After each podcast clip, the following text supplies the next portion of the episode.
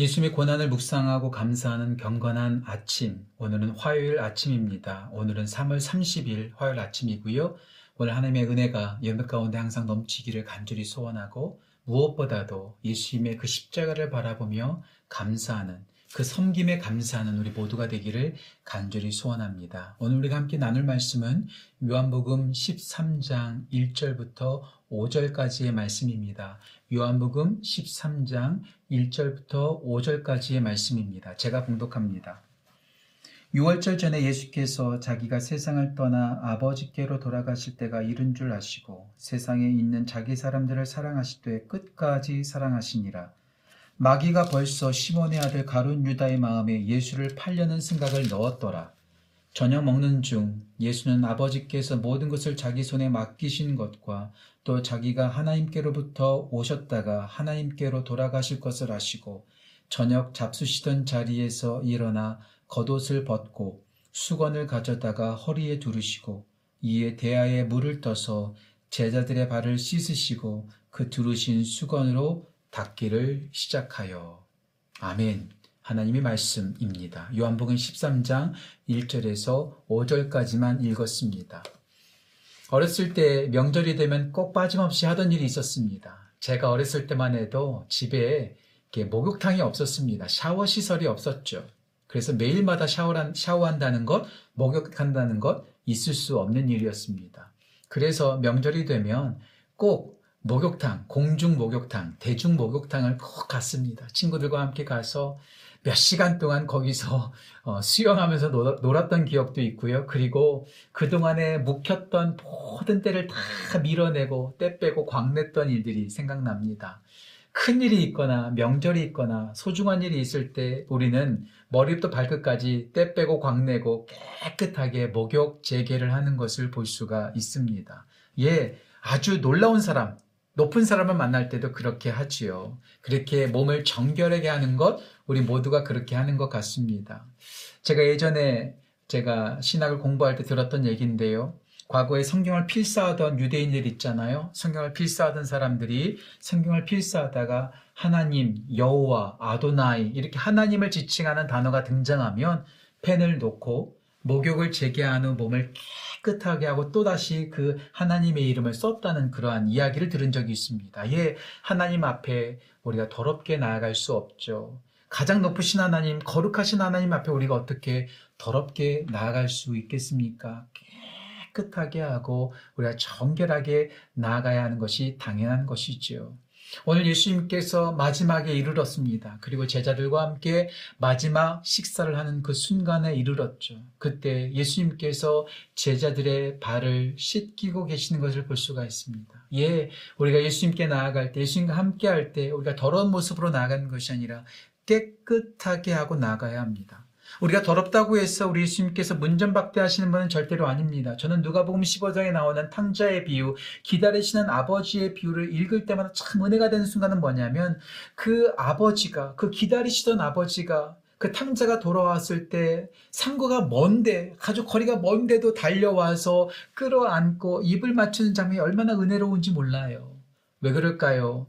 그 탕자는 분명히 더러웠을 겁니다. 빈털털이었죠. 그리고 어디서 일했죠? 예, 돼지 우리에서 일했습니다. 이스라엘 백성들과 유대인들이 가장 부정하게 생각하는 그 돼지, 그 돼지 우리에서 일했던 사람입니다. 얼마나 부정하고 더러웠을까요? 그런데 아버지의 눈에는 그 아들의 더러움이 보이지 않아요. 그냥 끌어안는 거예요. 입을 맞추는 거예요. 하지만 아버지가 그냥 그렇게 더러운 상태로 내버려 두었나요? 아닙니다. 말하죠. 새 옷을 가져와라. 새 신발을 가지고 와라. 그리고 새 가락지를 가지고 와라. 이 말은 무슨 말일까요? 성경 말씀 속에서 예수님께서 하셨던 비유에는 분명히 그 내용은 나오지 않습니다. 하지만 새 옷과 새 신발과 새 가락지를 끼웠다는 것은 분명히 목욕을 했다는 것을 의미합니다. 옷을 씻지 않고 새 옷을 입으면 냄새 그대로 나요. 발 씻지 않고 새 신발 신으면은요, 여전히 냄새 납니다. 새 옷을 입으려면 깨끗한 몸이 되어야 하고, 새 신발을 신어야 되면 깨끗한 발이 되어야 되고, 새 가락지를 끼우려면 새 깨끗한 손이 되어져야 하는 것은 당연한 것이죠. 예, 우리는 더러운 상태로 예수님께 나아갈 수 있습니다. 하지만 예수님께서는 우리 더러운 상태로 우리를 받아주시지만 있는 모습 그대로 우리를 끌어안아 주시지만 그대로 내버려 두지 않으시고 우리를 깨끗하게 씻어주시는 분이 바로 우리 예수님이십니다. 제자들과 함께 예수님께서 마지막 식사를 하시려고 하고 있습니다. 그때 제자들은 더러웠어요. 당시에 뭐 포장된 포장된 도로를 걸어 다니지 않잖아요. 흙과 먼지가 가득한 거리를 걸어 다녔을 거예요. 그 당시 땐 신발도 샌들처럼 되어 있었죠. 얼마나 발이 더러웠습니까? 그렇게 더러운 모습의 제자들, 아무도 씻어주지 않은 그 제자들, 예수님께서 수건과 대야를 가지고 예수님께서 그들을 씻어 주십니다.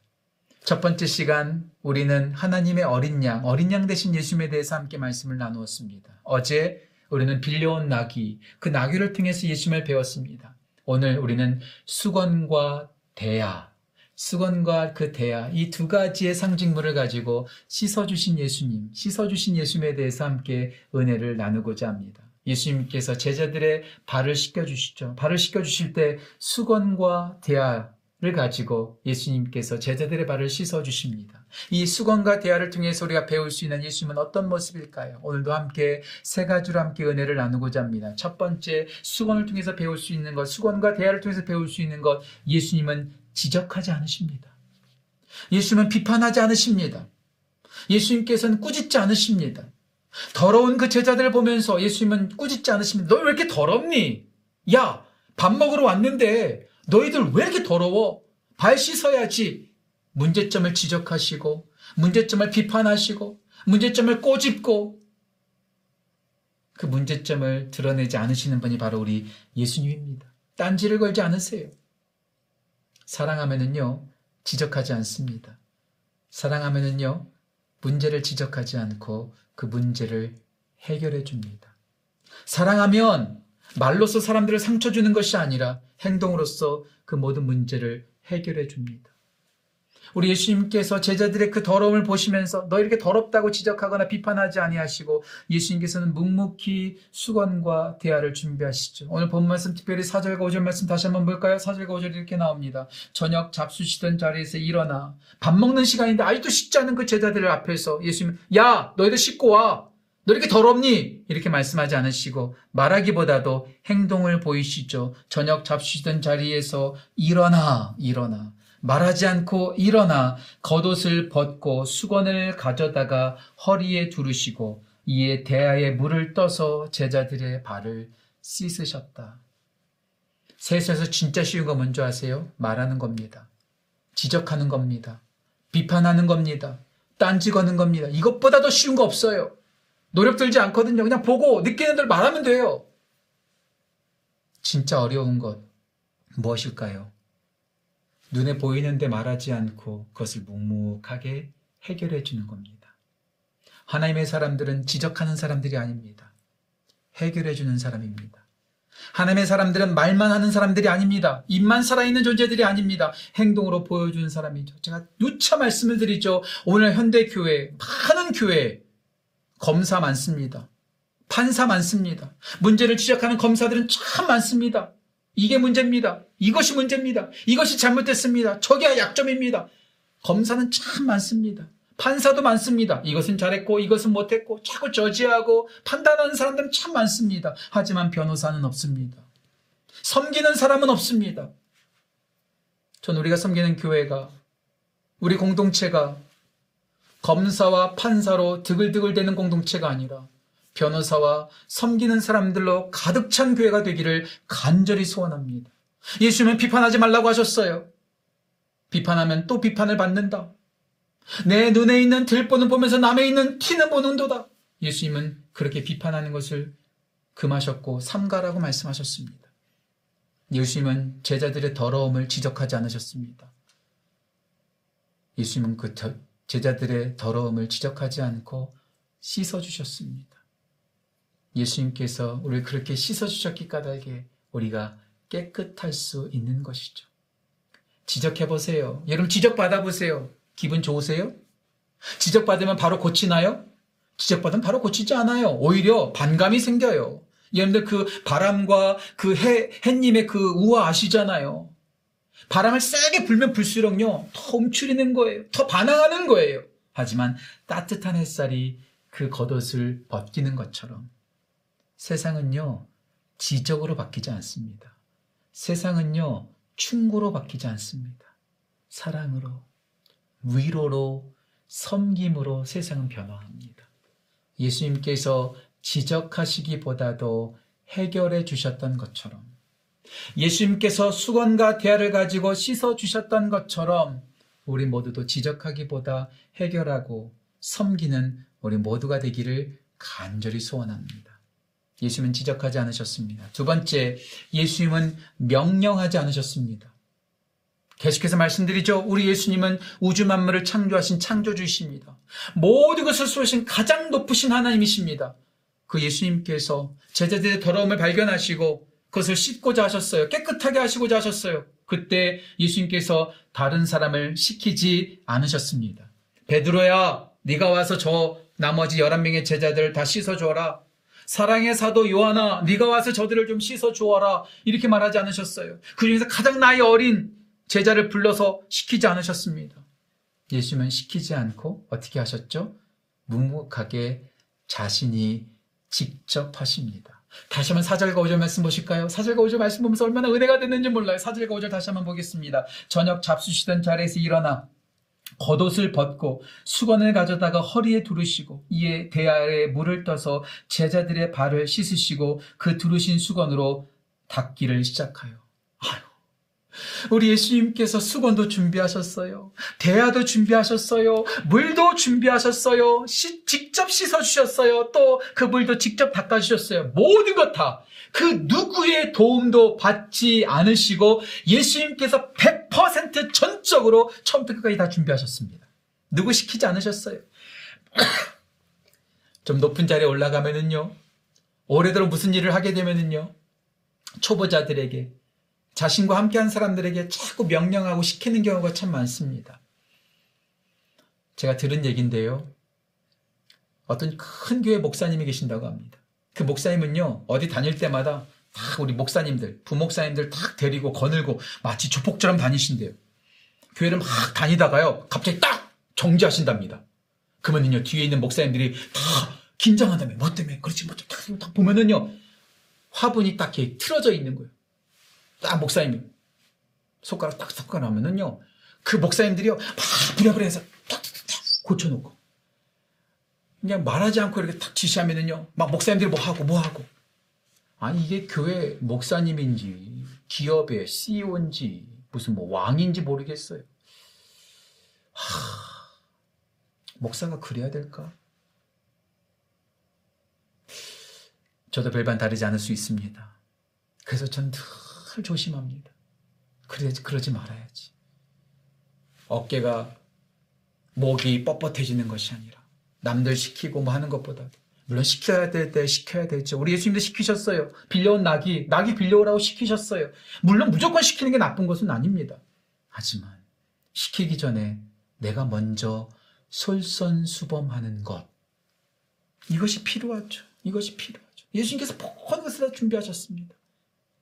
예수님은 군림하시기보다도 낮아지셔서 제자들의 발을 씻어주셨습니다. 사람의 발은 가장 낮은 자리에 위치되어 있죠. 가장 낮은 자리에 그 있는 그 위치에 있는 발을 씻기 위해서 예수님께서 높은 곳에 있지 않고 낮은 곳으로 내려와서 무릎을 꿇고 제자들의 발을 씻겨 주셨어야 합니다. 이 험한 일, 이 일을 예수님은 다른 사람에게 시키지 않으시고 직접 씻어 주셨습니다. 이것이 바로 은혜죠. 예수님은 지적하지 않으시고 명령하지 않으시고 손수 모든 것을 준비하여 제자들의 발을 씻어 주셨습니다. 마지막 세 번째 우리가 배울 수 있는 것은 예수님은 멀리 하지 않으셨습니다. 멀리 하지 않으셨습니다. 여러분들 발이 어떤 존재입니까? 발은요 좀 지저분하지만 냄새가 납니다. 발꼬락내라고 하죠. 참 냄새 많이 납니다. 그리고요, 발은요, 진짜 못생겼어요.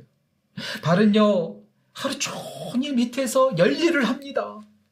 양말에 씌어서 그 칙칙 축축한 그 신발 안에서 얼마나 고생합니까? 우리 여자분들 이런 표현에서 좀 죄송하지만은요, 하일 신고 다니면은요, 이쪽에 그 엄지 발가락 이쪽에 이렇게 툭 튀어나와가지고요, 막 이리 꼬이고 저리 꼬여가지고요, 막 울퉁불퉁한 게 발의 모습이잖아요. 창피한 곳이에요. 냄새나는 곳이에요. 그런데 우리 예수님은 그 냄새나는 곳을 멀리하지 않으셨습니다. 에이 더러워. 아이 냄새나.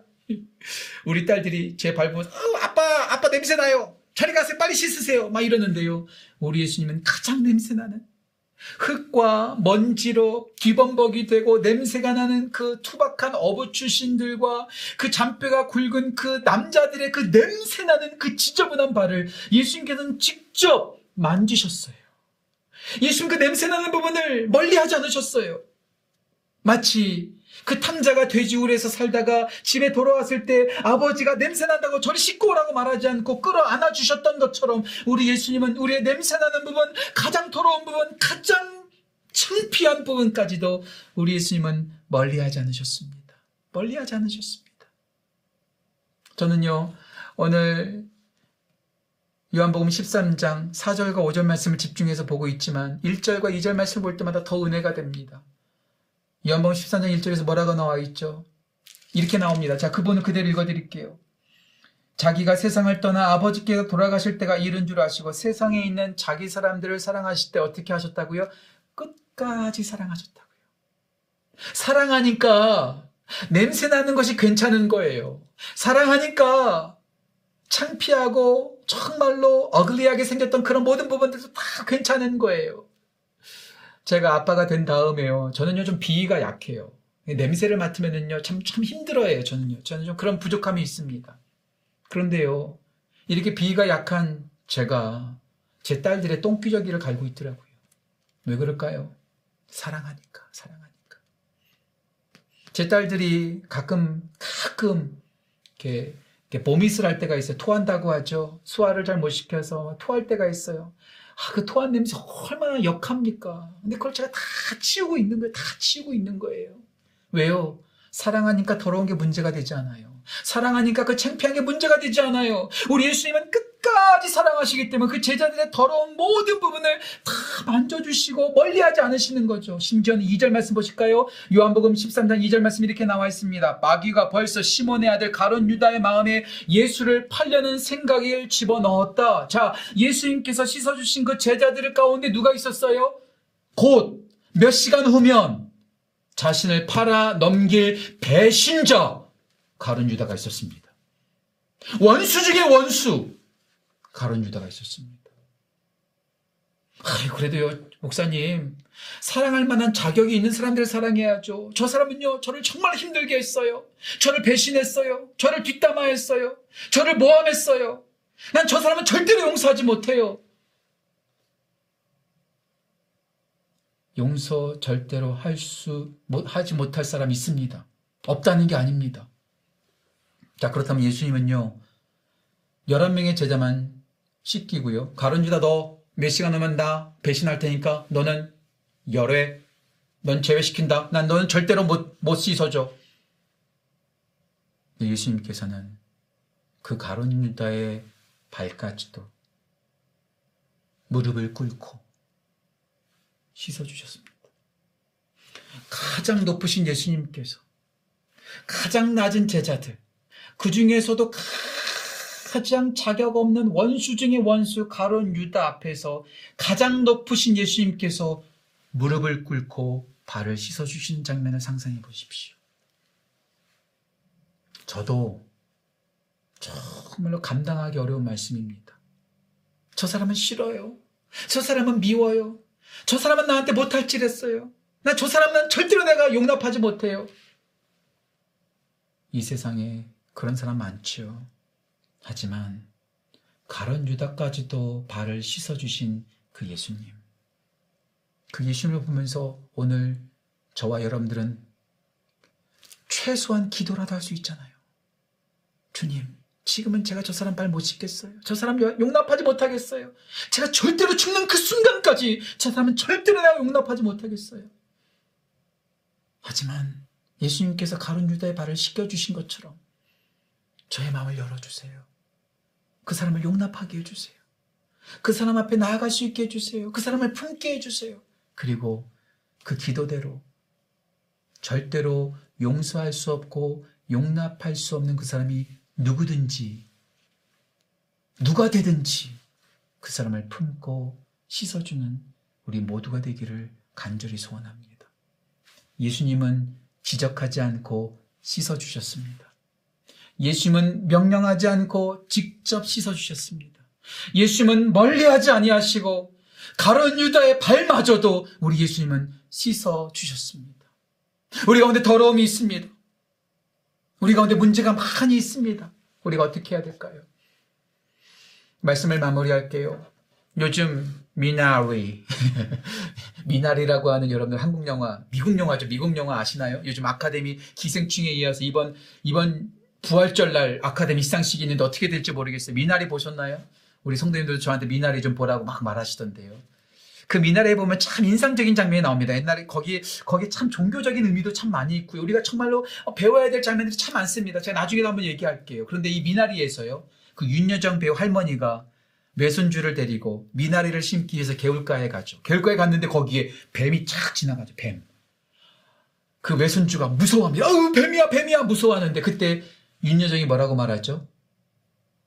보이는 것은 무섭지 않아. 안 보이는 게 무서운 거야. 안 보이는 게 무서운 거야. 그렇잖아요. 눈에 보이는 뱀은요, 우리가 조심할 수 있어요. 하지만 눈에 보이지 않고 숨어 있는 뱀이 우리를 어떻게 볼지 모르잖아요. 보이지 않는 게 무섭다라는 거예요. 혹시 여러분들 그런 얘기 들어보셨습니까? 우리 전화기. 전화기. 이 전화기 깨끗해 보이죠? 이 전화기 안에 보이지 않는 박테리아가 정말 가득가득하다는 거 여러분 들어보셨어요? 1인치, 평방 1인치, 이 크기만에, 이, 이, 요만한 박스 안에 세균이 있다는 거예요. 그런데요, 어, 돈, 우리가 아는 돈에는요, 다섯 마리의 박테리아가 있답니다. 다섯 마리. 그런데요, 변기, 우리가 용변을 보는 변기에는요, 한 170마리 정도의 박테리아가 있답니다. 그런데요, 이 휴대전화 이 조그만 데 안에는요, 130만 마리의 박테리아가 있답니다. 눈에 보이지 않을 때는 깨끗해 보이지만 이 안에 엄청난 박테리아가 있어요. 그러니까 이거 전화기 깨끗하게 하셔야 됩니다. 눈에 보이지 않는다고 다 괜찮은 거 아닙니다. 눈에 보이지 않는 것이 우리를 죽일 수 있습니다. 눈에 보이지 않는 것이 우리를 병들게 할 수 있습니다. 그런데요, 눈에 보이지 않는 가장 무서운 게 있어요. 그게 뭘까요? 냄새나는 발, 더러운 발이 아니라 바로 죄입니다. 죄. 죄는 눈에 보이지 않아요. 그 눈에 보이지 않는 죄가 우리를 죽입니다. 그 죄를 어떻게 해야 될까요? 내가 끌어안고 들키지 않으려고? 아니요. 우리를 지적하지 않고, 우리를 친히 멀리하지 않고 씻어주시는 그 주님 앞에 우리의 죄를 오픈하는 거예요. 주님, 전 더럽습니다. 전 죄인입니다. 저를 씻어주세요. 저를 깨끗하게 해주세요. 저의 힘으로는 이 죄를 해결할 수 없습니다. 예수님, 예수님의 그 수건과 대화로 저를 씻어주세요. 지적하지 말고 저를 씻어주세요. 멀리하지 말고 저를 깨끗하게 해주세요. 그때 우리 모두가 깨끗함을 받을 수 있습니다. 수건과 대화, 그 수건과 대화, 그 주님 앞에 갖고 나아가 깨끗한 씻음 받는 귀한 은혜 넘치기를 간절히 소원합니다. 벌써 24분째 이러고 있는데 한 가지만 더 말을 할게요. 한 가지만. 예수님께서 제자의 발을 씻기시고 거기서 끝내지 않으셨어요. 말씀 하나만 더 볼까요?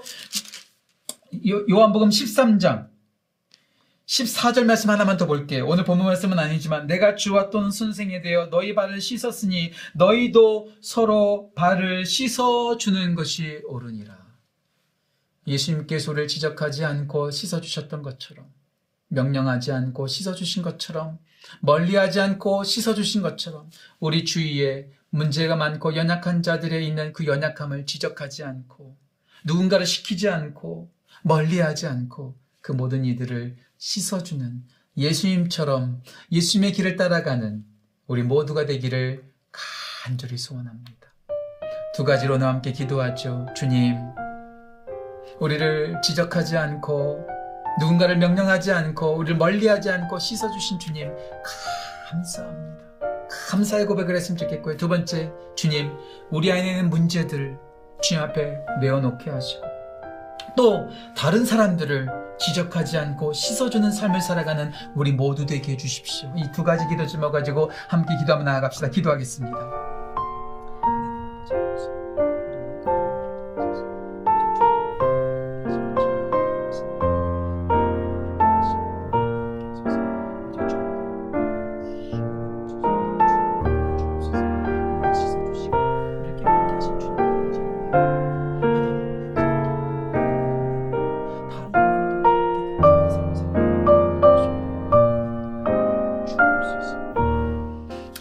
아버지 감사합니다. 더러운 우리를 지적하지 않으시고 누군가를 시키지 않고 멀리하지 않고 깨끗하게 하신 그 예수님의 수건과 대화를 보며 감사의 고백을 드립니다. 우리의 연약한 부분, 우리의 죄된 부분을 감추지 않고 그 주님 앞에 오픈하게 하시고 다른 사람들을 지적하고 다른 사람들을 멀리하는 것이 아니라 문제가 많고 연약한 자들을 씻어주고 용납하고 깨끗하게 해주는 삶을 살아가는 우리 모두 될 수 있도록 인도하여 주옵소서. 감사드리며 귀하신 예수님의 이름으로 기도합니다. 아멘. 계속해서 우리는 고난 주간을 보내고 있습니다. 이 고난 주간에 예수님의 깨끗게 해주신 그 고난의 대속의 은혜를 기억하며 감사하는 하루 보내시기를 주님의 이름으로 축복합니다. 얘는 모두를 축복합니다.